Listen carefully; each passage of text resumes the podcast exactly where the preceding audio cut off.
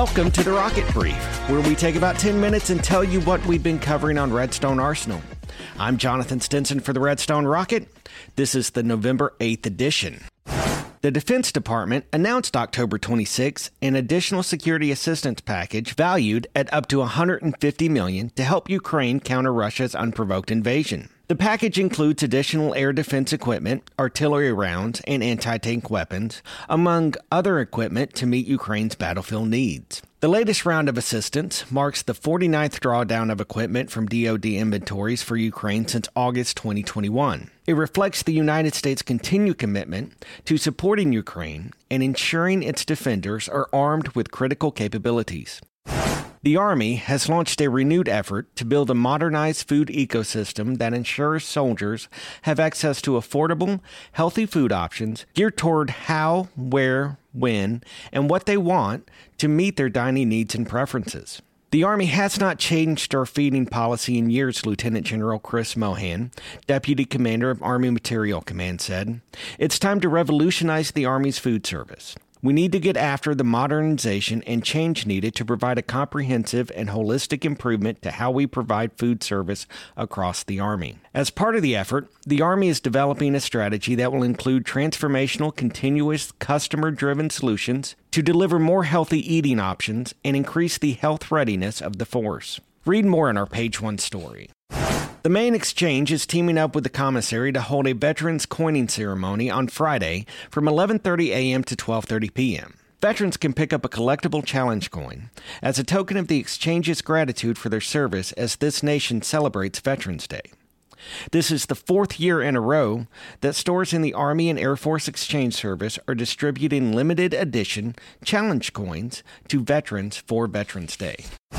Red Ribbon Week 2023, which ran from October 23rd to the 31st, featured contests at the School Age Center like a coloring contest, where the winner got their artwork displayed on the billboard that faces traffic coming through Gate 9, and a door decoration contest for the adults. Tatiana Ford placed first in the Red Ribbon Week coloring contest at the School Age Center. Eris Pennington placed second, and Colin Francis came in third. More than 20 years ago, after the 9 11 attacks, the Department of the Defense directed its installations to adopt closed post security measures to improve security and prevent future terrorist attacks on U.S. soil. To lead in the efforts to keep military installations and other federal agency facilities safe and secure, the Engineering and Support Center in Huntsville stood up an Access Control Point program to provide for secure access and prevent unauthorized ground vehicles from gaining entry. In the years following the terror attacks, Huntsville Center's ACP program directed its contracting, management, and engineering capabilities to provide design, build, construction, procurement, and installation of physical security equipment and infrastructure upgrades. Today, Huntsville Center's ACP program is modernizing to improve installation security. Lauren Ross, ACP Program Manager, said the program has seven contracts with 10 12 ACP modernization projects ongoing each year. Ross said the ACP program's modernization efforts provide new or replacement active vehicle barrier systems to increase ACP security positions through the continental U.S., including Alaska and Hawaii. Child and Youth Services will be closed on Thursday for annual staff training. CYS is bringing in trainers both from on and off post to instruct its workforce that day at the Community Activity Center. Parents have been notified that children's facilities will be closed Thursday. These include the Youth Center, School Age Center, the Mills Road Child Development Center, and Goss Road Child Development Center. Redstone Police Chief Jim Lamb, noting a deer strike on post last week, urged drivers to reduce their speed so they'll have more time to react if a deer suddenly appears on the road.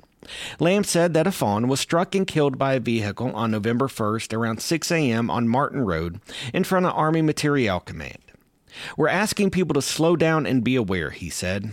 Redstone police advise watch for deer crossing signs in wooded areas where animals are likely to travel.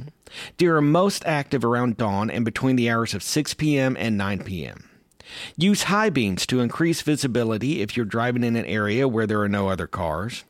Wear your seatbelt to help protect you in case of a collision. If you see a deer on or near the road, slow down and be prepared to stop if necessary.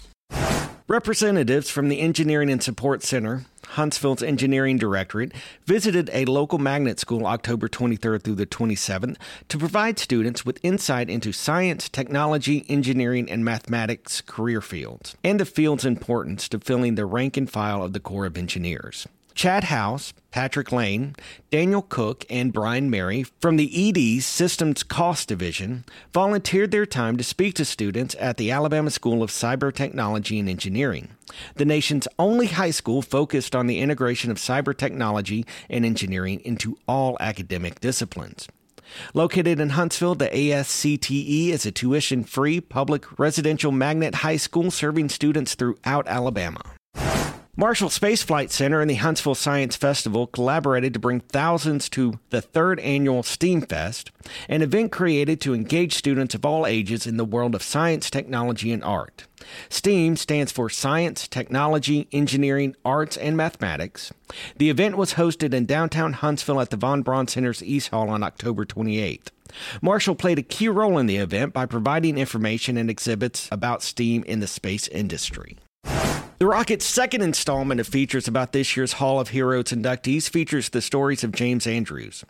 On September 11, 2009, then Lance Corporal James Andrews, who deployed with the 2nd Battalion, 8th Marines Echo Company to southern Afghanistan in May, was providing security to an explosive ordnance disposal team while on foot patrol. As the group walked along the edge of a field, Andrews saw a small copper colored wire in a ditch, and following the wire, they found where an improvised explosive device had been buried in the walking path. We started getting attacked with machine gun fire and AK 47 fire from two sides, Andrews said, who was armed with an M4 rifle.